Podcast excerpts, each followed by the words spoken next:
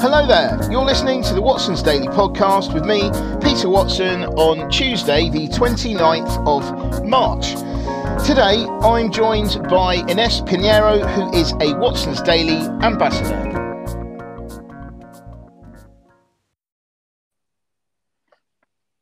Hi there, Ines. How are you doing today? Hello, Pete. I'm doing great, thanks, in this cloudy afternoon. And you? Yeah, yeah, good, thank you. Um, you're out of the kitchen today, aren't you? yes, not... hopefully, hopefully you'll be you'll be able to hear me much better. I'm, I'm yeah. using my headset today.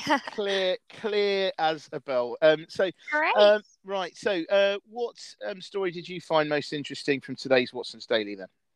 Yes, so today I thought this Financial Times article about um, solar power was really interesting. So oh, yeah. It, uh, it says UK ministers they aim to triple solar power capacity by 2030. Mm-hmm. And it shows that the UK's Business Secretary Kwasi Kwarteng, I'm so sorry, I'm not entirely sure if I'm pronouncing it correctly, but I think, I think that's good enough. Yeah, I think Kwarteng, I'm so yeah. sorry. Yeah. yeah. He essentially he suggested um, tripling the number of solar panels and doubling the amount of onshore wind power by 2030. Mm-hmm. But apparently, this kind of ideas have been met with resistance. Yeah. So uh, this move offers cheap domestic energy, but has been met with local opposition to solar farms and wind farms. Mm-hmm. And apparently, they are con- concerned about the impact they could have on biodiversity mm. in the countryside and mm. the impact on views. Interesting. Um, and so, one of the protesters um, campaigning to protect the countryside explained that the switch to green energy was vital, but it makes no sense for the countryside to become the patchwork quilt of solar panels and, and call for the government to develop a strategy to install these panels on rooftops primarily. Mm, mm. And so, if you think about it, these issues certainly call for development in these areas. We are at an emergency, emergency point at the moment. And it's good to see the government trying to take actions. I just found it curious that they they seem to be opting to build these solar panels in the countryside instead of using rooftops. So, what do you think this is, Pesa? Is it because it's more expensive? Is it because you you would need to get more people to agree to it, and and that could slow things down? What do you think? Yeah, it's a difficult one, isn't it? Really, I mean, you know, on the one hand, obviously you you, you want to be um, you want to be environmentally friendly. I mean, th- there's been so much um, lead up to to um, well, I suppose to COP twenty COP twenty six and slightly afterwards as well. You know, you've got all these um, oil companies committing to being carbon neutral by you know 2050 and all this kind of stuff and with with all these um, targets etc but then uh, you know, Ukraine, uh, Russia happened, and this has made it. This is really this has changed. This has changed the landscape, and I think now that these um, this comes up again. So I think that objections to uh, you know to all this, um, you know, like solar panels and wind farms and things has, I guess, been listened to much more in the past. Um, and uh, so, yeah, I mean, uh, and and I, you know, they are they are genuine concerns. I mean, you know, living next to, a, I, mean, I remember uh, reading a, a, newspaper article a few years ago about living next to a um, a wind farm or one of those turbines is an absolute nightmare because yeah. um, it's quite noisy. And I mean, I think that's the main thing, which sounds not that bad. But then you think if you've got that constantly, you know, it's going to really affect you. I think if nothing else, it's going to you know not be good for your mental health. Yeah. Um, and I think um, a couple uh, last week or a couple of weeks ago, I remember seeing there was an article that was talking about how um, it knocks eight percent off the price of your house. Property, yes. Yes. So, so yeah, so it is interesting. there are objections to it. So although it sounds good in theory, um, you know, people don't like either unsightly. And the other thing, of course, is I mean, I, I suppose, and, and I think you said, you know, you you're you're the same, aren't you? With um, regard to solar panels. Yes. How effective are they in the UK, which is not known for amazingly good weather, versus That's let's true. say wind power? Or I mean, you know, if only we could harness the power of rain. Um, I mean, we, we that would, would be ne- incredible. I know we would never have a shortage, would we? We'd never have a shortage. Um, so if we could, if we could somehow harness that, or, or or grey skies, I mean, we would be absolutely Yeah. laughing. well, we are Um, calling all the geniuses here in the podcast to try and create a solution for us. Because if they can come up with a solution for this, I'm pretty sure we'll be leading in this Yeah. technology. Absolutely, the world will look at us. We'll be like the Saudi Arabia of Yes. rain. Of rain. I Oh, that that would be incredible. but yes, I mean, if you think about solar energy in the UK, well, it's Mm. it's never sun here.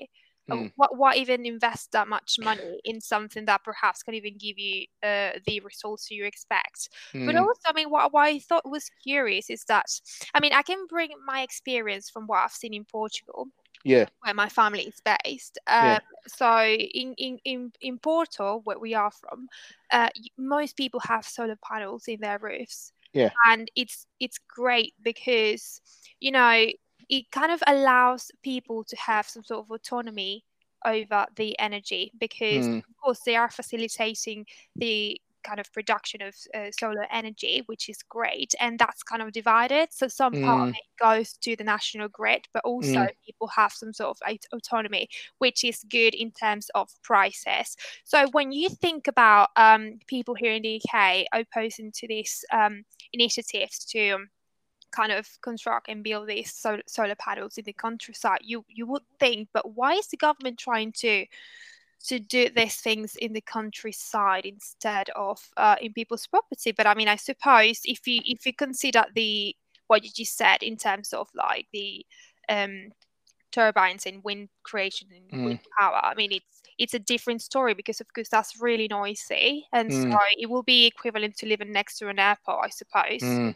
Because it, it's really annoying. But in terms of solar energy, I think it's quite different. And I thought it was really interesting because when we were having this call before, you kind of showed me this Tesla um, rooftop th- design, which I Yeah. thought, wow, it's it's just yeah. incredible because it doesn't look like a solar roof. No, it's really cool. I mean, there's there is some very cool technology out there. I mean, I think that the I don't know how available it is, how expensive it is, how efficient it is versus a panel. But you know, uh, Tesla do these, um, and we're not sponsored by Tesla, by the way. But, but they do these, they do these roof tiles that look just like roof tiles, and so if you use their tiles for your roof, it really wouldn't. It's not like having a, a solar panel whacked onto your roof.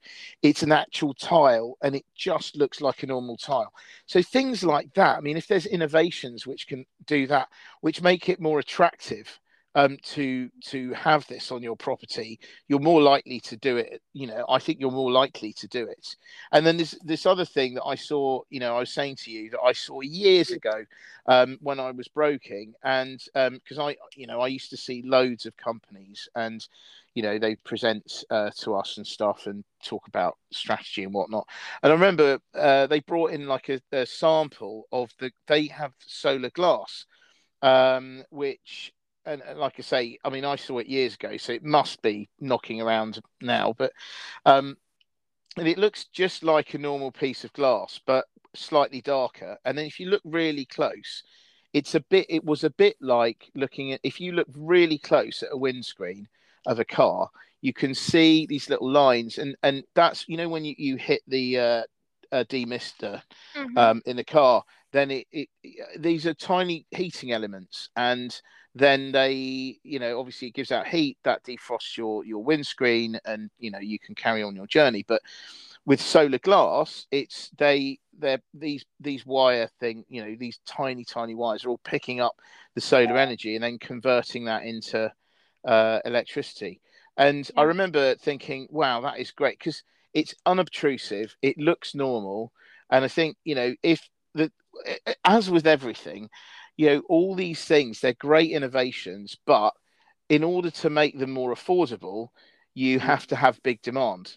Yeah. But then you then have to make it cheaper to have big demand. So you're kind of in a, a, a, you know a difficult situation because you can't make it cheaper if you don't have the demand. But to make have the you know you know what I mean. You've got to, and this is why you have um, governments and things giving mm-hmm. incentives to try to get you over that initial thing. So if you think, oh, solar powers are, uh, panels are expensive, then the government gives you, you know, whatever X thousands, thousands of pounds, and you go, well, okay, maybe I'll do it, and then it gets you over that concern, and yeah. then that will get more, um, uh, you know, like volume of orders, and then with the more volume of orders, that makes it cheaper for everyone, and then prices go down, etc. So I mean, that's the that's the idea. Um, but yeah, I mean, it's it's just that I think that um, uh, that the commitments that we saw at the end of last year are potentially going to be put aside um, because mm-hmm. of the the more imminent um, threat of not having enough oil, not yeah. having enough electricity, not having enough gas, um, and that will be very damaging to economies. Yeah, no, I, I completely agree because if you if you take a minute to think about it, this topic can be really controversial. On the one hand, you have environmental treaties, the Paris Agreement, mm-hmm. in like Britain protesters, you know, blocking motorways and gluing their faces to roads. Sorry, this mm. is really funny, but I mean, I have to. That was unbelievable. And then mm. on the other side, you have, you know, the interest of big oil companies wanted to expand in the North Sea and the current energy crisis during mm. COVID, supply chain disruptions. Mm. Things have gotten even worse since the Russia, you know, since Russia invaded Ukraine. And on top of that, you know, our, our green energy infrastructure is not enough to generate power for all mm. Britain and you have to protesters trying to protect the countryside as well. So you hmm. can't mm. win them all, can you? No. So no. where do you start? I mean, if, if putting the war in Ukraine aside, I personally think, regardless of this issue, the government needs to work on the production of green energy and create infrastructure mm, mm. to transition to a greener economy because part of the issue that we are experiencing is because of production of energy wasn't aligned with the demand of energy you know, mm. following COVID.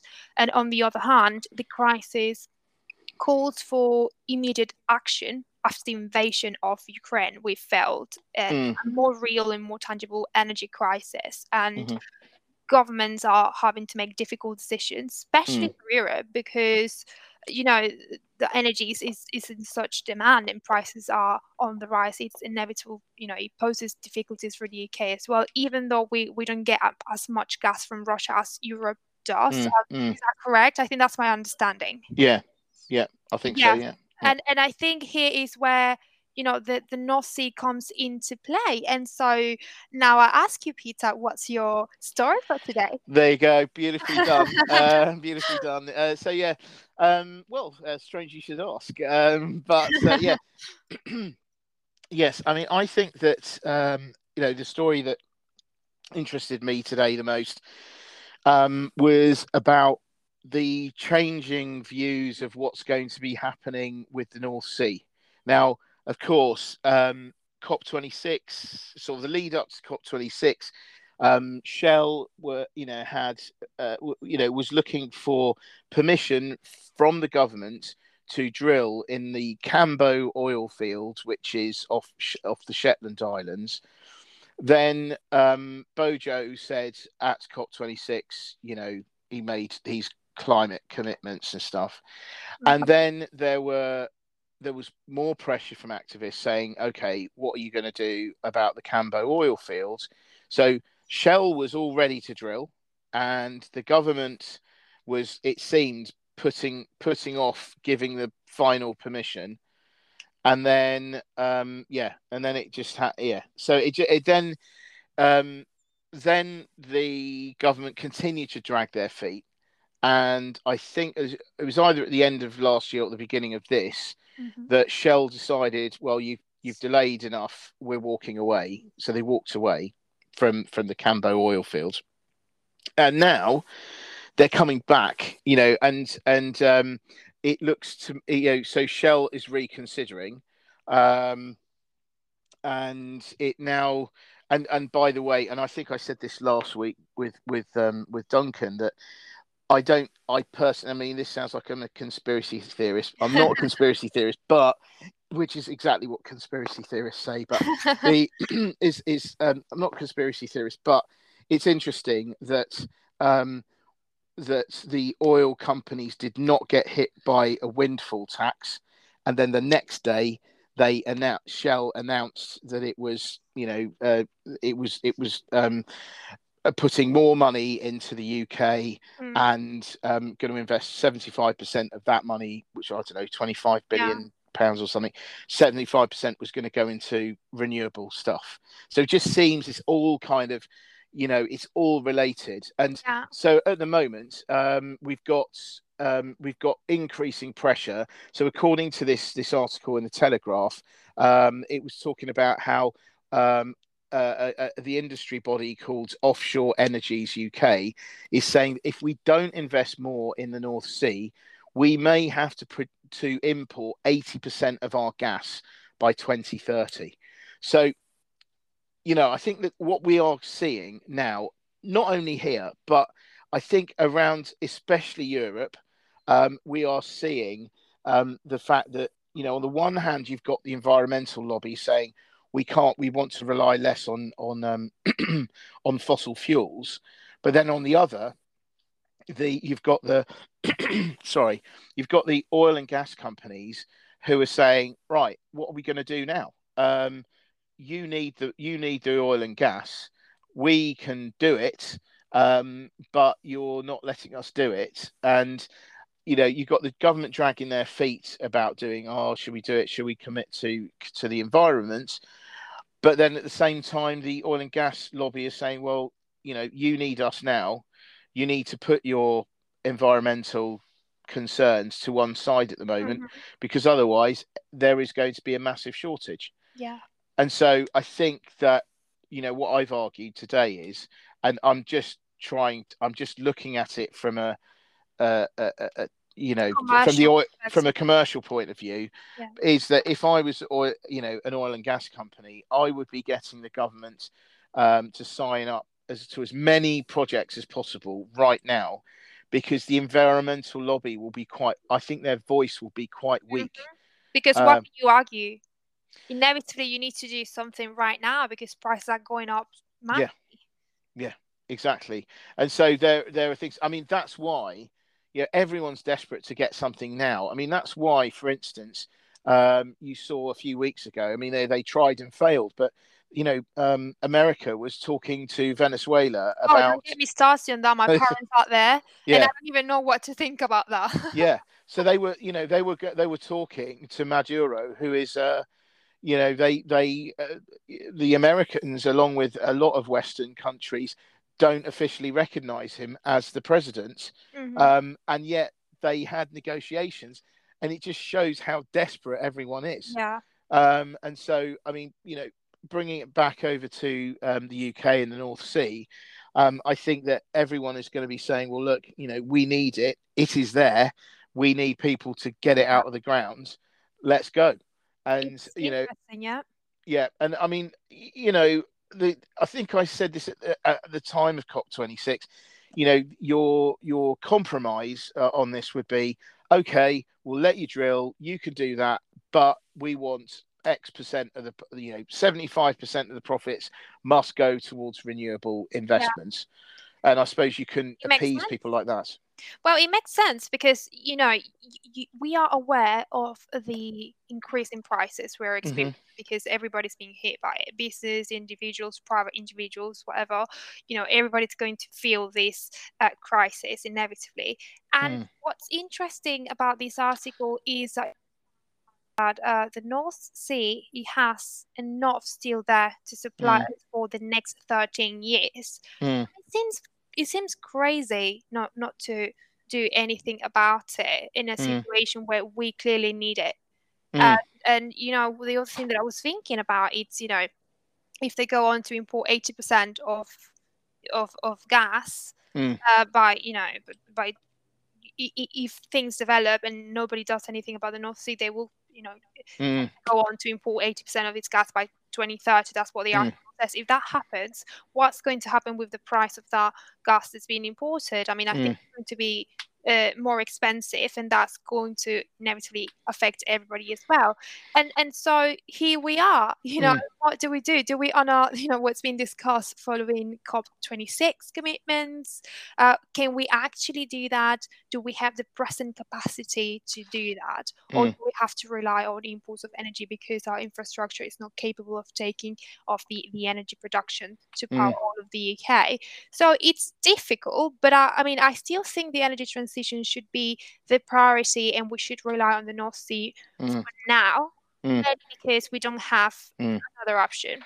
I mean, I, yeah, exactly. And, uh, you know, I have to say, I would have thought this would be very good news for Scotland and very good news for Aberdeen. I would mm. have thought because, you know, Aberdeen yeah. in particular is is hugely reliant on the fortunes of oil, the oil industry. Mm-hmm. So if they can squeeze another load of years out of the oil industry, you know, this is go- you know it is going to be. Um, you know, it's going to be a good thing for for for them, you know, in in that area.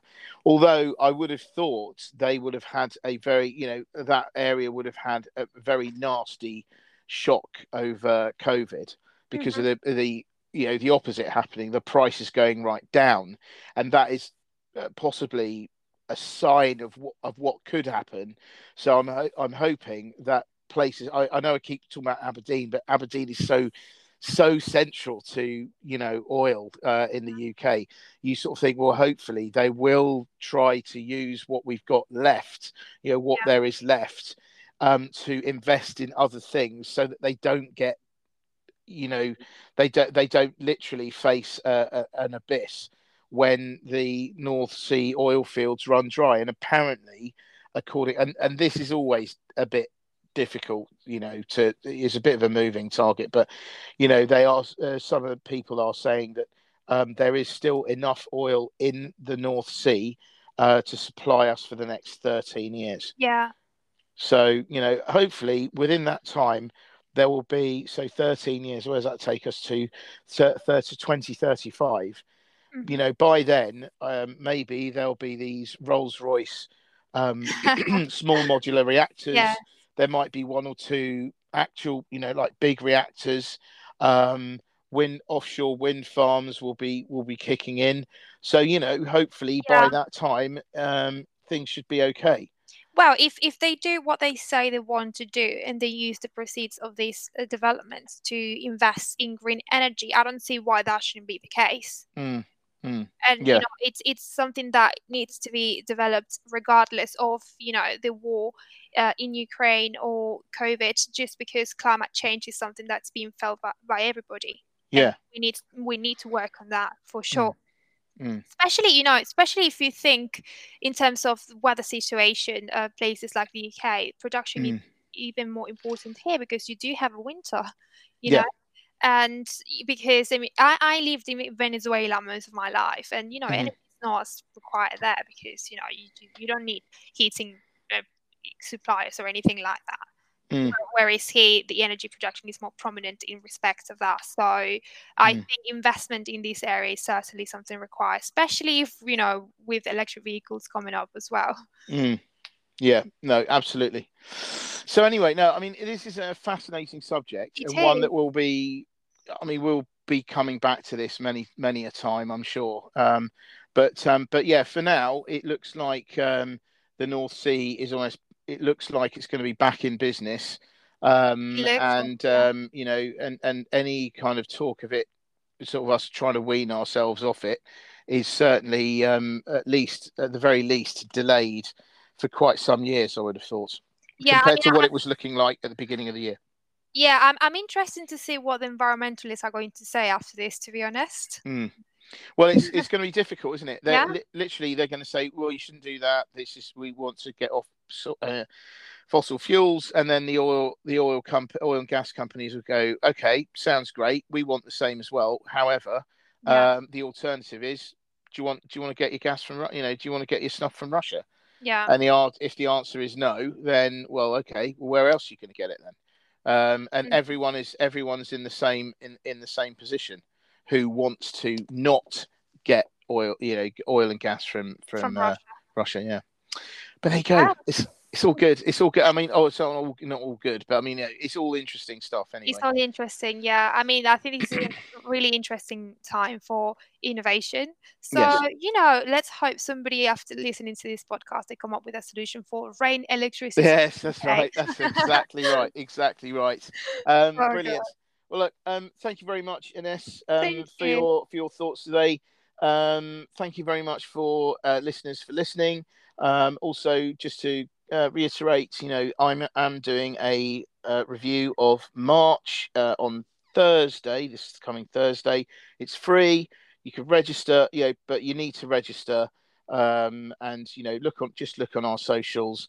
Um, it's it's me doing the the overview of, of business and financial markets news. And I'm doing it with Jake Schogger of the Commercial Law Academy, who is a, he is a lawyer, and he will pick up some of the legal points, which are actually very interesting. So you don't have to be a lawyer for it, but you know, obviously, for those of you who are lawyers, it is of particular interest to you. Uh, anyway, there you go. Well, look, um, uh, thank you very much for today. Um, and uh, no problem. And thank you very much for listeners for listening to us. We'll be back again tomorrow. Many thanks. Many thanks. Bye-bye. Bye.